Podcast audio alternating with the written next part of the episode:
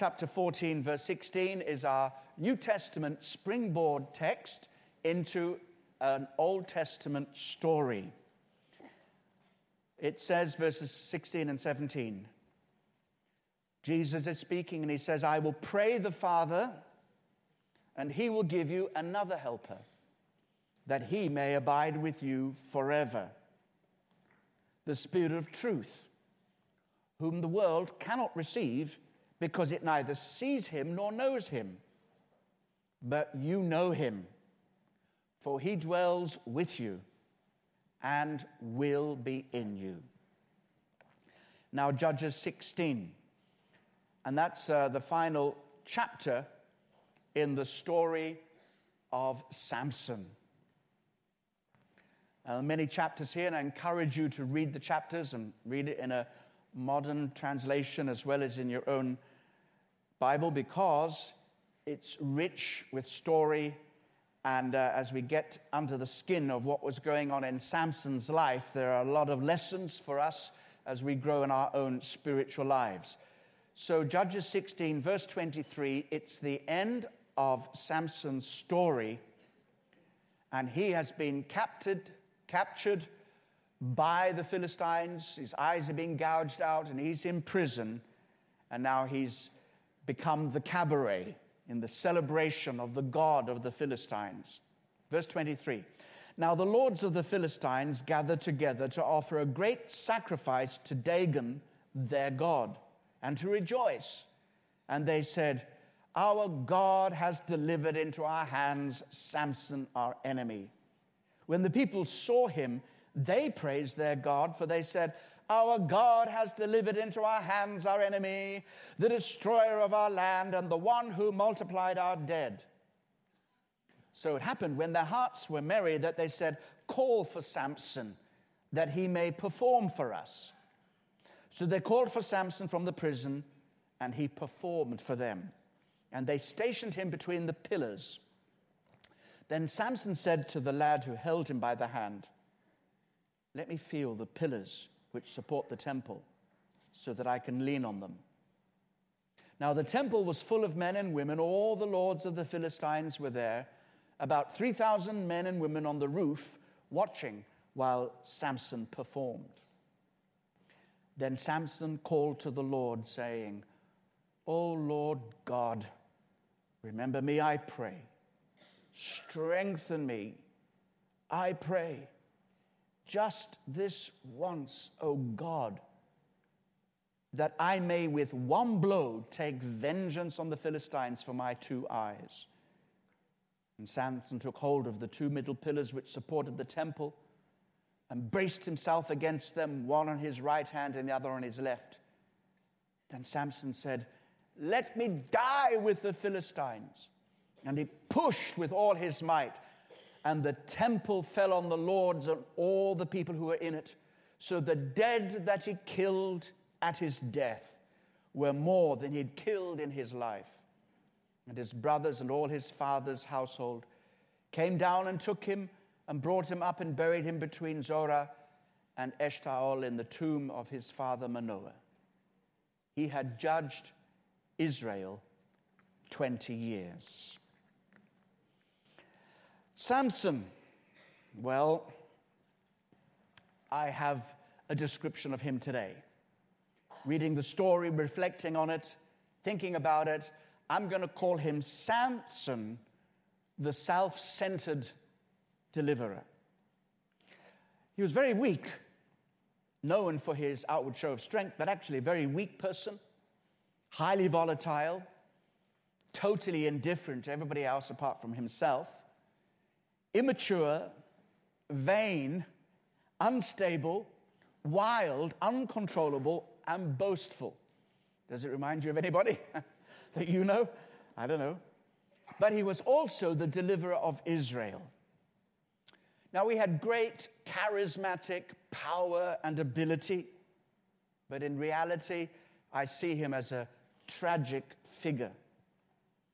Not just because his life was cut short, we read that he judged Israel for 20 years, which is around half the usual length of time, not just because his life was cut short, but because he missed the point of all of his life. You know, you can live successfully in an outward way. You can successfully fulfill a role in life as a husband, a father, captain of industry, business, whatever your role is. You can be successful in fulfilling your role in life, but still miss the real point of your life. And that's what Samson, is a warning for us today. We're picking up on the theme men of God in strange places.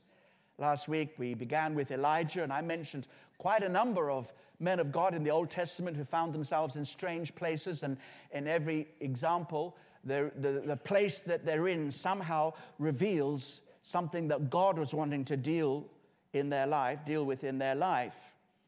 And uh, we're asking the question of Samson, where are you, Samson? And this is a, a deep red dot question. Remember, we were talking about the red dot. That is, if you are somewhere, maybe in a town center which you don't not familiar with, or a department store, or even in a shopping center, um, and you're pretty lost, you don't have much orientation, and uh, you go to a map, and it will show you with a red dot, you are here, and you try and work out where that is in relation to where you want to go. And the red dot question, where are you, is very significant because it's not talking just about your geographical position, it's talking about your spiritual position. What's going on inside you? What's going on deep in your heart at any particular moment? And uh, this question of reflection is very, very important. In fact, we should cultivate that ability to be always asking ourselves what's going on inside in me right now. And in that way, we can better discern what's motivating us so that what comes out of our mouth, comes out of our lives, the way we act, the way we respond is more likely to glorify Jesus because we've discerned something that is fleshly and disturbing on the inside and dealt with it. So often, the inner life, when we examine it, we discover something ugly going on. The Bible says that the heart is deceitful and desperately wicked. Who can know it? But with the discerning of the Holy Spirit, we can examine what's going on inside and recognize this ugly thing. And usually, what it is is this self centeredness, deeply entrenched self centeredness that doesn't always come out in our behavior, not so easily. Let me tell you a story about a man and a woman. Now, he comes home from work every evening and he does his own thing. He's tired, he's exhausted, sits in front of the television, watches newspaper, looks at the newspaper. His wife is running around getting everything ready in the kitchen, getting the kids to bed, everything all done all at the same time. And there he is, sitting like a vegetable, all closed up. And so then he sits and eats and does the same thing after supper. Okay, next night, next night, it's different. He comes home and says, Hello, darling. I've had a wonderful day. How have you got on today? Anything I can do to help you? Can I take care of the kids? Can I wash the kids? Put them to bed? Shall I help you prepare the supper? And, and he spends the whole evening with her. Two different responses. Same man, just the next evening. So you might say, Something wonderful has happened to that man. He's had a dose of the Holy Ghost. He's repented. Which man would you like most? Well, let me tell you the whole story before you answer that. that first night, after supper, husband and wife had a discussion. Or more likely, really, it's best described as she had a word with him. and she lost it big time. I'm telling you, I am sick of you coming, you selfish monster, coming home. You don't take care of anything. You leave me to everything. And I'm going to tell you, there's going to be no more sex until you change. I wondered if I might put that a little more delicately, but I'm telling you as it is. And there's more than one way for a wife to let her know her husband that what's not on the table. So the next night he comes home thinking, my goodness me, I better do something. I, I can't live without that intimate dimension. So he hasn't changed, has he? He's still selfish, he's still self centered, but you couldn't necessarily tell unless you knew the whole story. That's why I say it's so important for us to ask the deep red dot question. And always to be able to discern two things, of course, not just the fleshly stuff that's going on inside us, the self centered fleshly um, uh, uh, motivations, but also to have the presence of the mind of the Holy Spirit to search beneath that rubble, beneath all that stinking flesh, to find something else going on, and that's the presence of God in every born again believer's heart. The Holy Spirit, it says, I know there's flesh stuff going on, but I, I want to be released in your life and begin to bring some changes from the inside out. Well, last week we looked at Elijah, and, uh, and today we're looking at Samson, and actually, already we can see a pattern emerging. For both these men, the outer world had collapsed, and their inner world was being revealed. God did that, He allowed that for one reason that he might enter that inner world and work something deeper within them. Both men had a problem with the inner life, with their heart relationship with God. Elijah failed to keep his connection with God. But as we shall see, Samson failed to keep his covenant with God. Let me remind you in an encouraging way God will only reveal the inner workings of the flesh so that He can release the Holy Spirit into our inner lives. Samson was a Nazarite from birth. If you're interested in finding more, more, out more about this, go to Numbers chapter 6 and read that at some time. The Nazarite vow was a very special vow. Most often, it was a temporary vow in which a person would make a vow to God and take on this Nazarite vocation, this Nazarite calling for a special season. And it was a season of devotion and dedication to God. Number six, verse eight, gives us the key. It says, All the days of his separation, in other words, that the time of, the, of that vow, which they were specially separated to God, all the days of his separation, he shall be holy to the Lord.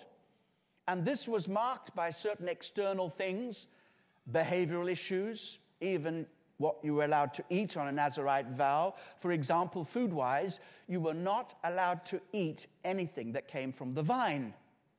No grapes, no raisins, no grape juice, and nothing that would come beyond that by way of fermentation. No wine, no strong drink.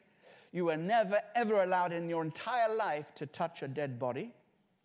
And also, as an outward sign of this vow, you were not allowed to cut your hair. No razor to touch your head.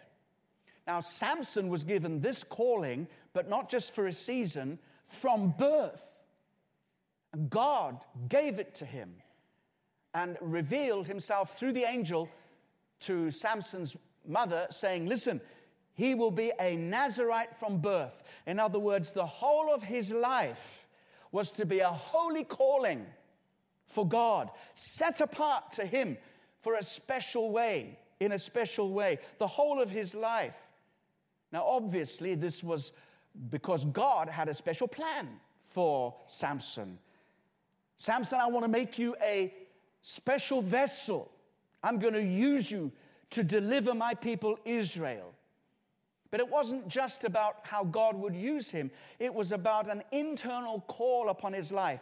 There was a special grace that came with this the grace to draw closer to God from the inside and, and have a deep and a rich and a personally rewarding relationship with God. It was a kind of covenant.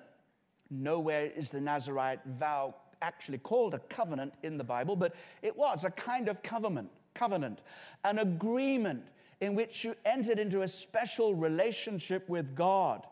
And it reminds me of the New Testament principle in which we are called always, as born again believers, to set apart the Lord God in our heart.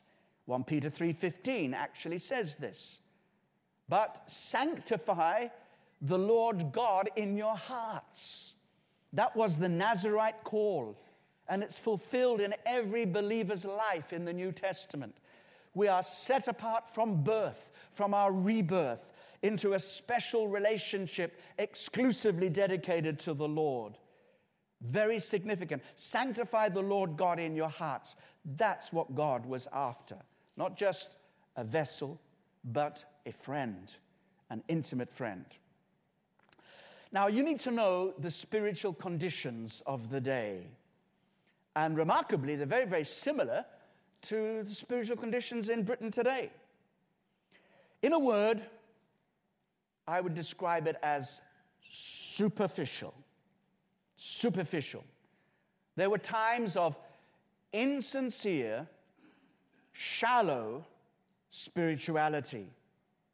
And we read about this. We know that during the time of the judges, there was no king. No king appointed, no kingdom, no monarchy, because God was their king. And at the very end of the book of Judges, we have God's editorial comment, not just on the book, but the whole of Israel's history at this particular time. Judges 21 25 says, In those days, there was no king in Israel. Everyone did what was right in his own eyes. Doesn't that sound like today? No surrender to the kingship of God no yieldedness to his rule, and everybody doing what was right in his own eyes. Imagine how disastrous it would have been if everybody started doing what was wrong in their own eyes. So, even when we do what's right in our own eyes, it's still not enough. There was, you see, no focus on a man as the head of the nation to which the people could look for security or for provision. And because there was no established monarchy, no established trappings of monarchy, then there was no, none of these external forms and provisions which are usually given in nation states where, where behavior is shaped, the whole nation is governed in the same way. Now, this was deliberate on God's part because you see, He gave the people a time when they could think of God Himself as being their king. No king between the Lord and themselves. That means they could relate to God as, as being under His personal rule, being God being in direct rule over their lives. And also, it was a time when they wouldn't need to look to a man to save them, or a man to provide for them, or a man to meet their needs, but they could look alone to God to be everything that God wants to be. What a wonderful, gracious opportunity. What a wonderful provision. It's exactly the position we're in because there's no king between Jesus and us. And the only person who can interfere with that rulership, the government of God, is our own self centeredness. However, the nation missed it. They blew it big time again and again and again.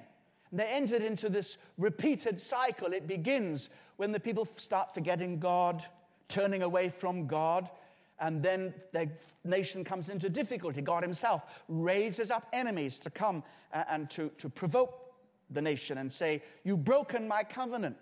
And then things would get tough, the economy would go down, national security would be at risk, and so the people under this pressure would begin to turn to God again and cry out to God, God help us, God raise us, God, God deliver us, God save us. And God always answered that prayer. He always raised up a deliverer to rescue them. And the pattern of this was the charismatic judges.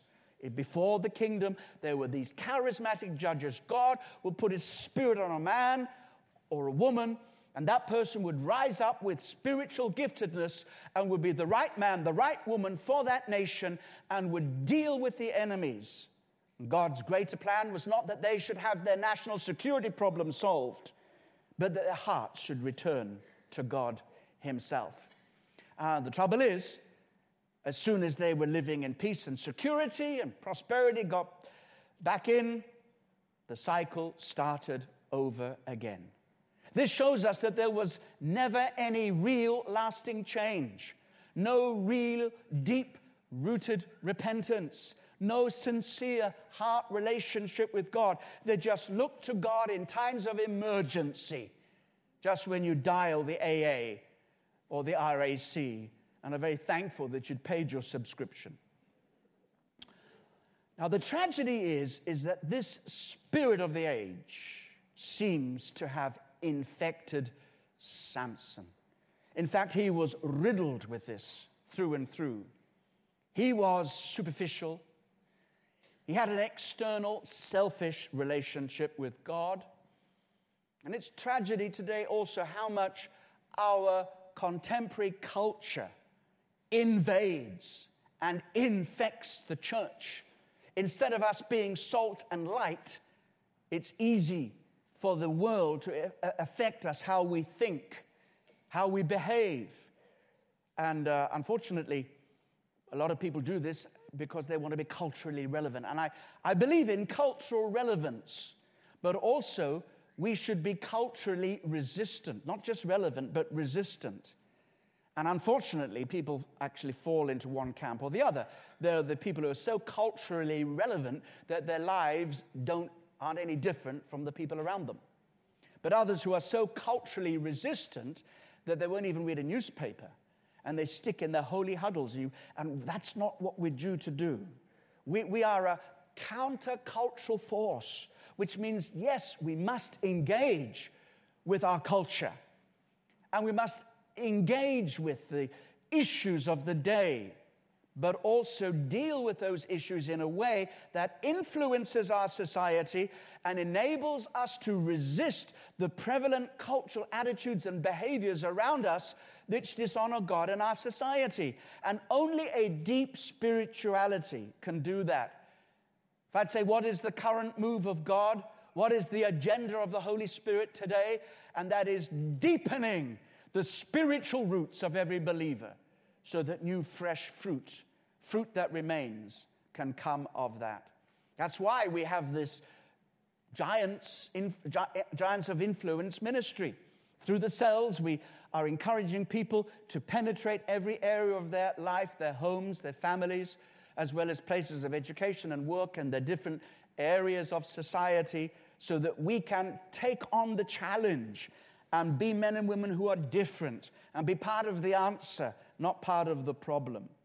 So I would say Samson's life is pretty in, infected by all this stuff. But you know, God is more gracious than me. Because when God records Samson's life, we find his name listed in heaven's roll of honor. One of the mighty men and women of God one of the mighty saints of the Old Testament, mighty in faith. And, and all these are listed in Hebrews chapter 11. And the writer to Hebrews chapter 11 is, is going on about all these great men and women, and then he has to summarize a little bit. So in verse 32, Hebrews 11, it says, And what more shall I say? For the time would fail me to tell of. I just love it. He's a real preacher. He's saying, if I had more time, I could tell you of this and that and the other, but I don't have any time. And the people breathe a sigh of relief, saying, at least he knows he hasn't got as much time as he'd like.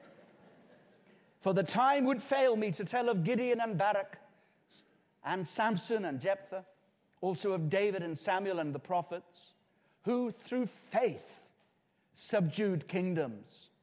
It's amazing. God wants us to achieve great and mighty things in our world by faith, by who through faith subdued kingdoms, worked righteousness, obtained promises, stopped the mouths of lions, quenched the violence of fire, escaped the edge of the sword. And here it comes out of weakness were made strong, became valiant in battle, turned to flight the armies of the aliens. Samson's right there in the middle of that. Ever, ever there was a weak man, it was him. If ever God used him to become strong, it was him. Become valiant in battle. He delivered Israel, he judged Israel during that time. But when it talks about turning to flight the armies of the aliens, I must tell you, my mind was distracted with this old word aliens. I began to think of the Battle of the Aliens. I began to think of Steven Spielberg and science fiction. And then my mind went to comic book superheroes. And I brought it back to Samson by thinking of the Incredible Hulk. Samson was not the Incredible Hulk of the Old Testament. There's some similarities in a way. It's not science fiction, it's spiritual fact. Because under the anointing of God, Samson was changed somehow and enabled by God to do acts of supernatural, not superhuman, but supernatural acts of physical strength and military power, prowess in order to rescue God's people from the Philistines. Samson's story, in part, was about his physical weakness being turned into strength, and by that, acting to save Israel. But that's only part of the story. The other part of the story, which God wanted to work in his life, was to see his inner weakness, not just his physical weakness, but his inner weakness being conquered by the Spirit of God. That too was part of this Nazarite covenant. When we dig a little more deeply into Samson's life story, we see that basically speaking, he was superficial, self centered. He had a shallow, or even at times non existent spirituality. Do you realize we never see him seeking God? or even praying until the end, where the passage we read. But throughout his life, we have no record of him praying. Never see him drawing near to God, never hungering and thirsting after, after God, and really never truly caring for others, not even Israel. Every time he acted to deliver Israel, he was acting in his own self motivation. As you read through the story, you can see when we look about look into his family background, I'm pretty sure he had parental issues. Probably he was uh, overmothered and underfathered, if you know what I mean. I mean, his father was not the sharpest tool in the box. That's very, very clear.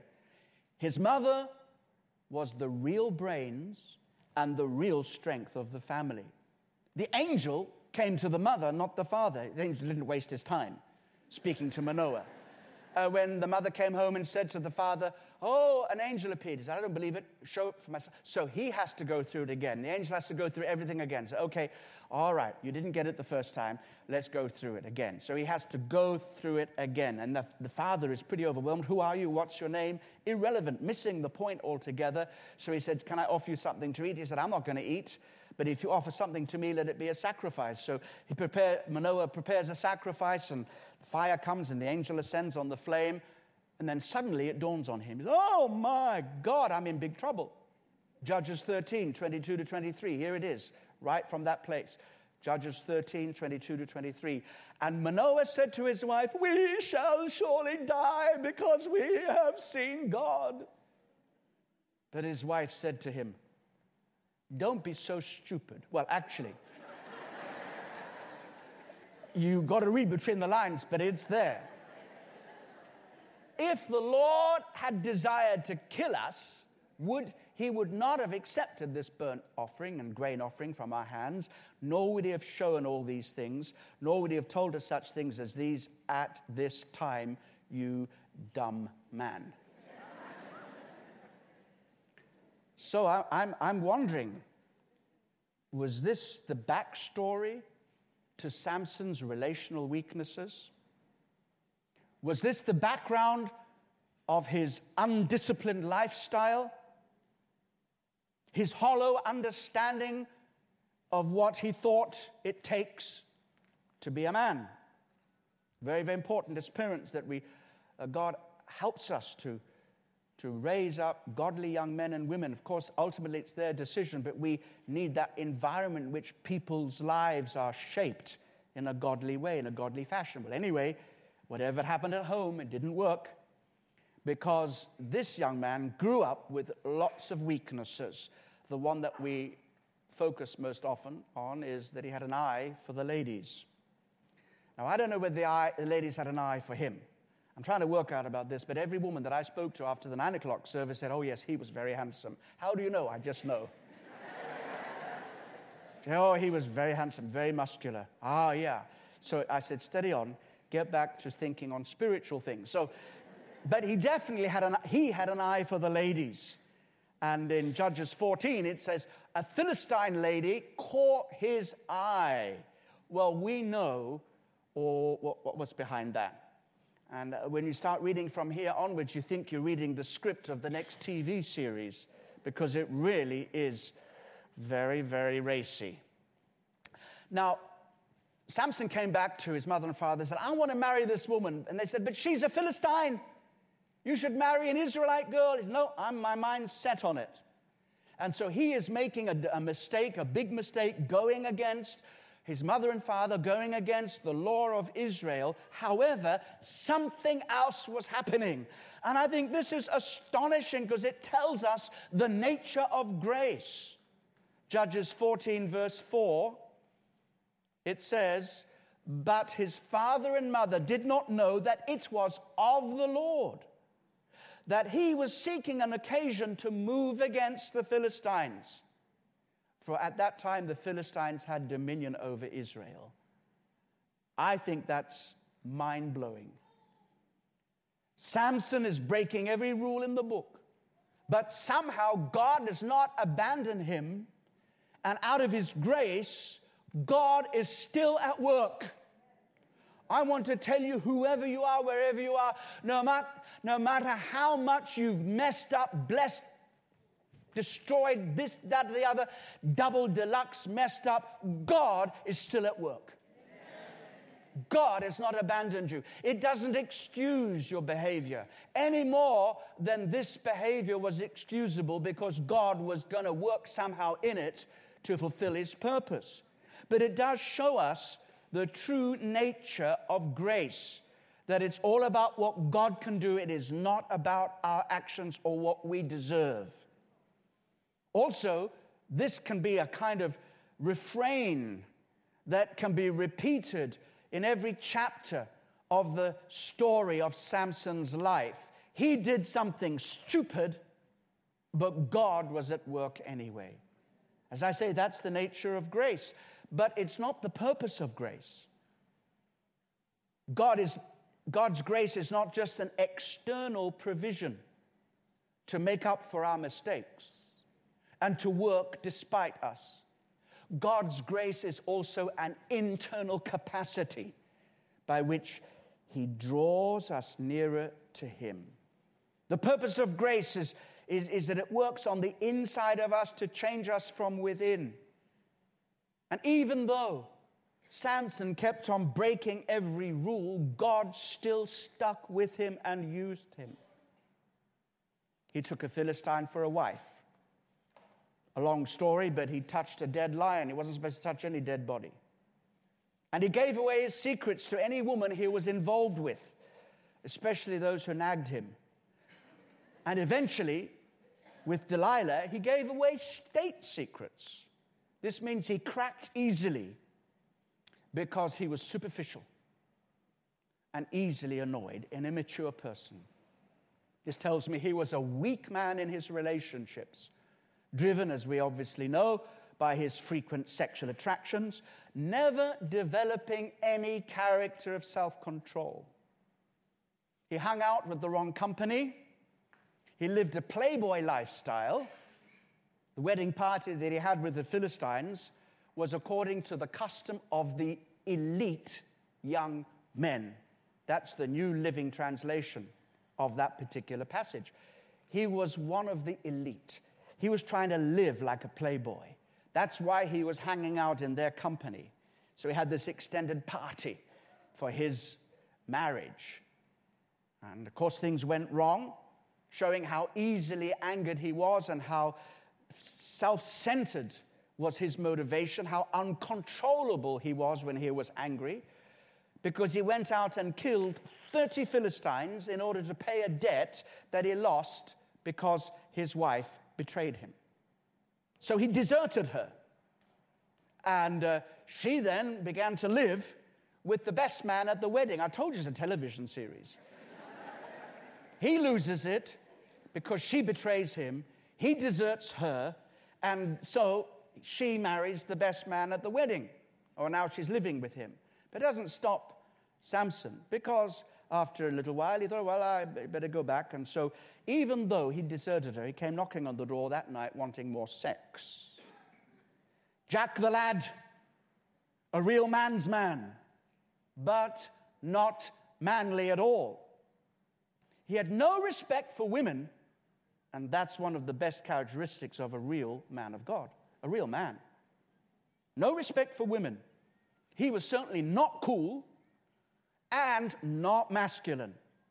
Just because he could kill a thousand Philistines with the jawbone of a donkey didn't make him a man.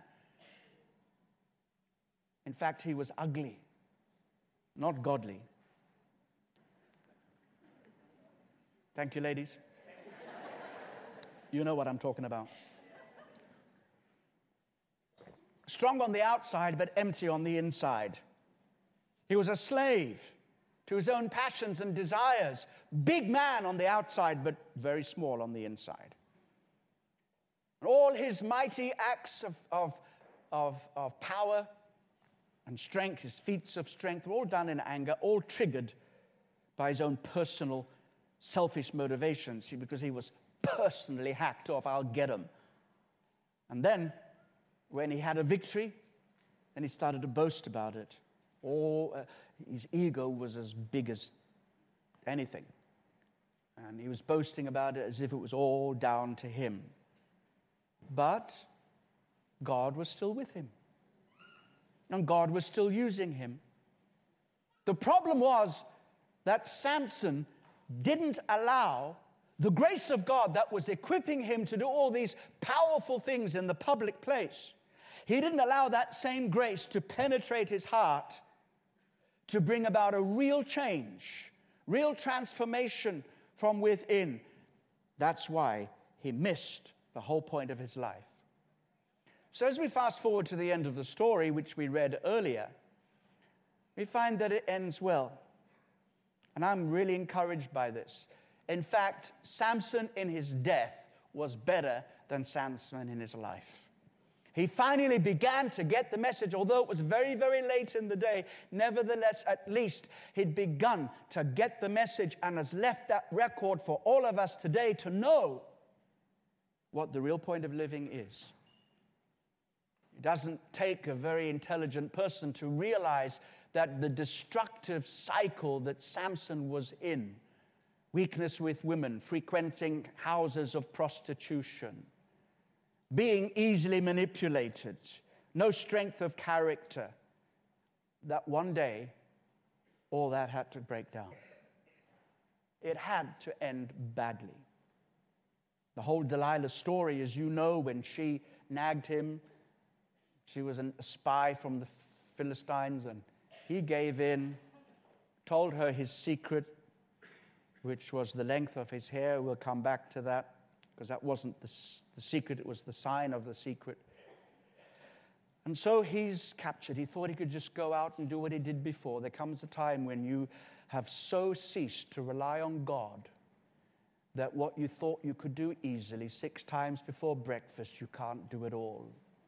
Only then do you realize how dependent on God you were. And every success and victory in your life was 100% the grace of God. 100% de la grâce de Dieu. I speak to my French assistant. 100% the grace of God.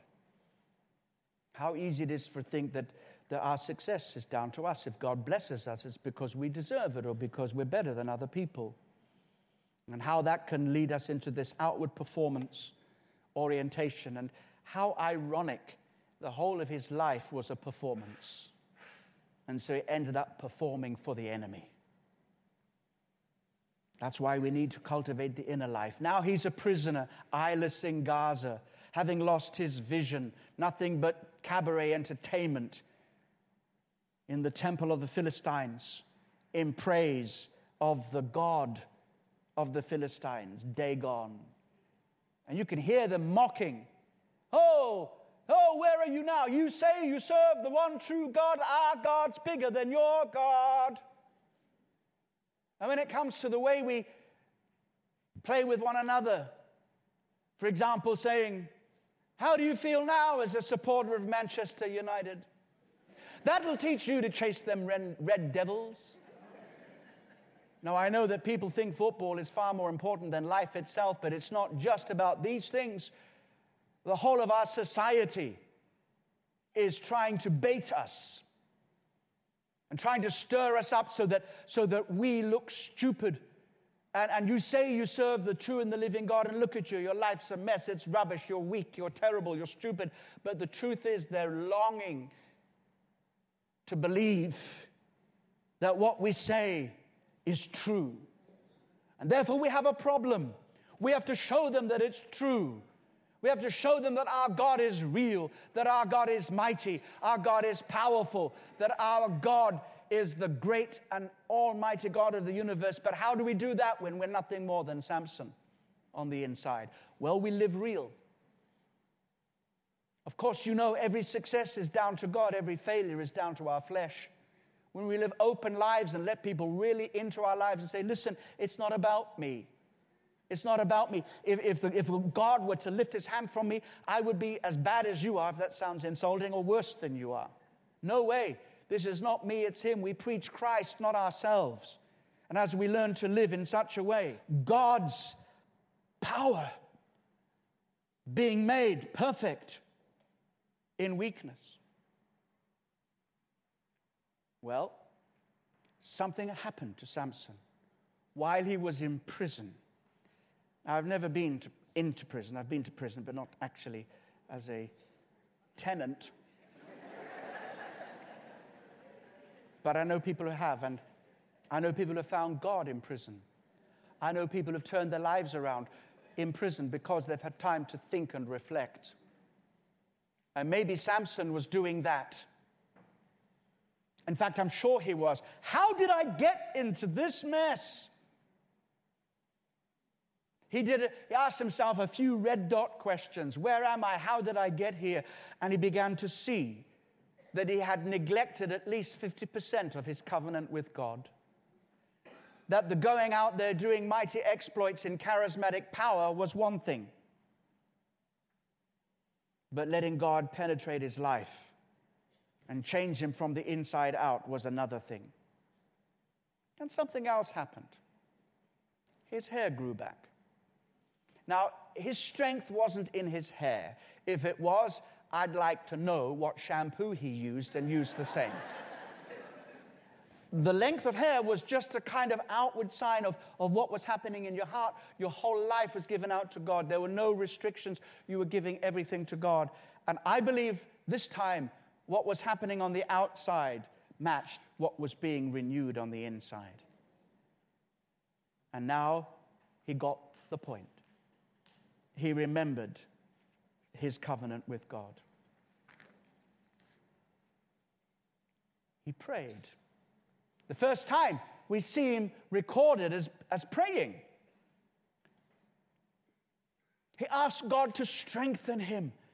Never do we see him praying like that. He just went out assuming and presuming that God would anoint him and give him power. This time, he asks God. He seeks God. He prays to God. He says, God, just one more chance, Lord. I know he said, God, just give me one more chance to take vengeance on the Philistines. Remember, vengeance in the Old Testament is very much the judgment of God. There was a godly vengeance. Now, in the New Testament, we remember vengeance is mine, says the Lord, I will repay. We don't take vengeance. But in that covenant, God executed his justice through these agents. That's the difference between Old Testament and New Testament. But he could have prayed another prayer, could have said, God, I got a plan. You strengthen me once more, and I'll get out of here, and I'll serve you for the rest of my life. He saw an opportunity to bring glory to God At the end of his life, he said, I'll never have this opportunity. I'm like a spy sent right into the middle of the camp and they've underestimated me. But right now, I could do more damage to the enemy in this place than ever I've ever done before. And indeed, he did. He saw more people judged and killed in, the, in his death than all of his life. And it was for the glory of God. And it was not about himself. He had forgotten his own life. In fact, he sacrificed it. Hallelujah. He goes out well. I want to thank God we too have a covenant. A covenant that we must never forget. We read a little bit about it in John 14, verse 16. Jesus says, I'll pray to the Father, give you another helper, the Holy Spirit, who will abide with you forever. He says, The world cannot receive him because it neither sees him nor knows him but you know him, for he dwells with you and will be in you. This is on the, the cusp of the new covenant, the inauguration of the new covenant, in which people would have a totally different relationship with God. Jesus says, The Holy Spirit, you know him because he's with you. How was the Spirit with them?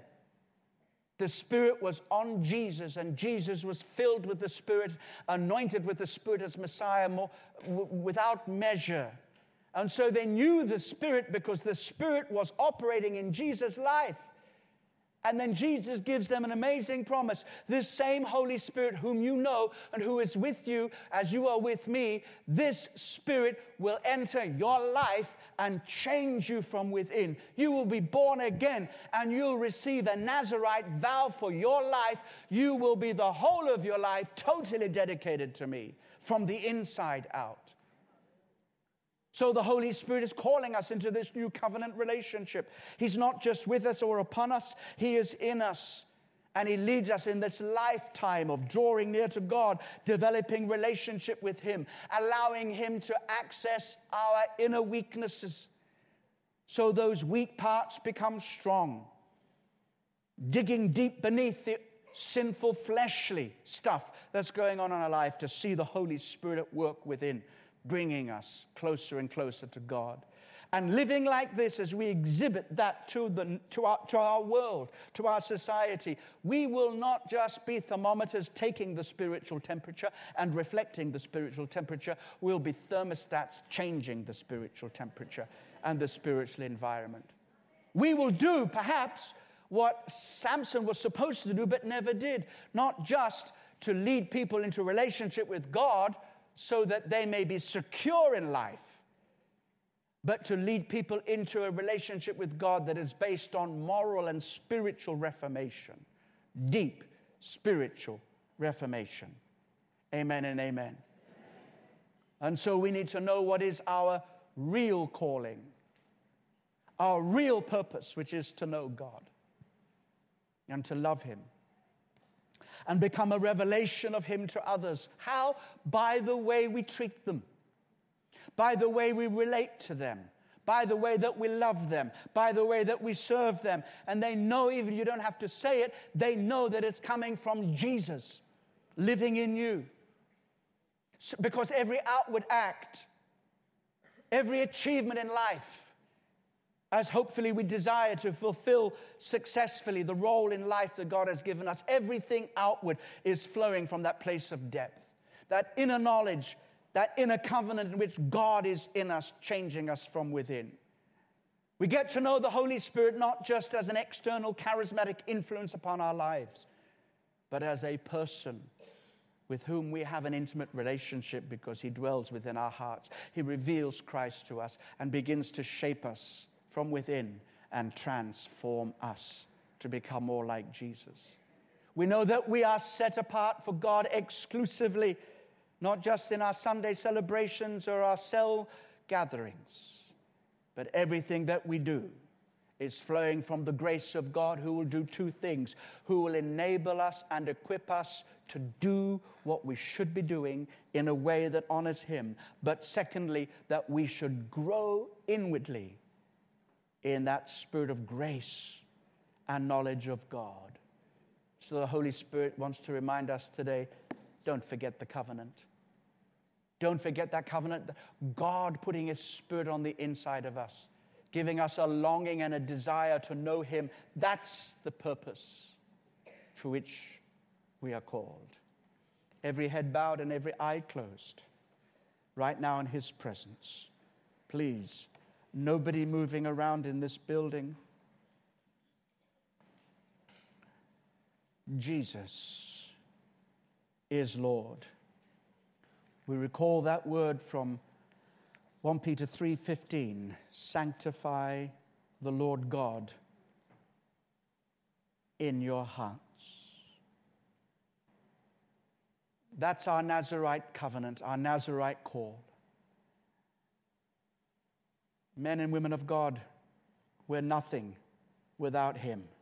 However, we look on the outside, without His Spirit at work as we yield to Him according to His real agenda for our lives to love Him and to serve Him. Holy Spirit, do what only you can do.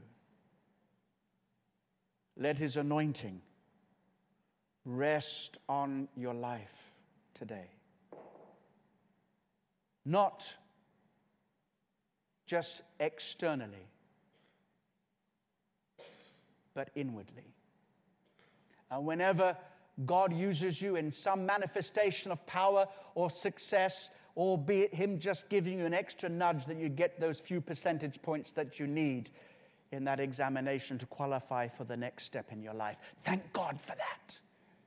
It's the grace of God if you're congratulated for being a good father, a good mother, a good employee, a good employer, thank God. If people give you the honors of this world because you're successful, thank God. Embrace it, take it. It's a blessing, but don't put your confidence in it. Say, God, let that draw me closer to you because my real purpose is not to be a husband or to be a father. My real purpose is to be in relation to you. And out of that will flow all the qualities necessary to fulfill all that God has called us to fulfill. Bless us today, Father. Strengthen us in the inner person. And let your Holy Spirit take full control. In Jesus' name. Amen and amen. Give Jesus a big praise. Amen and amen.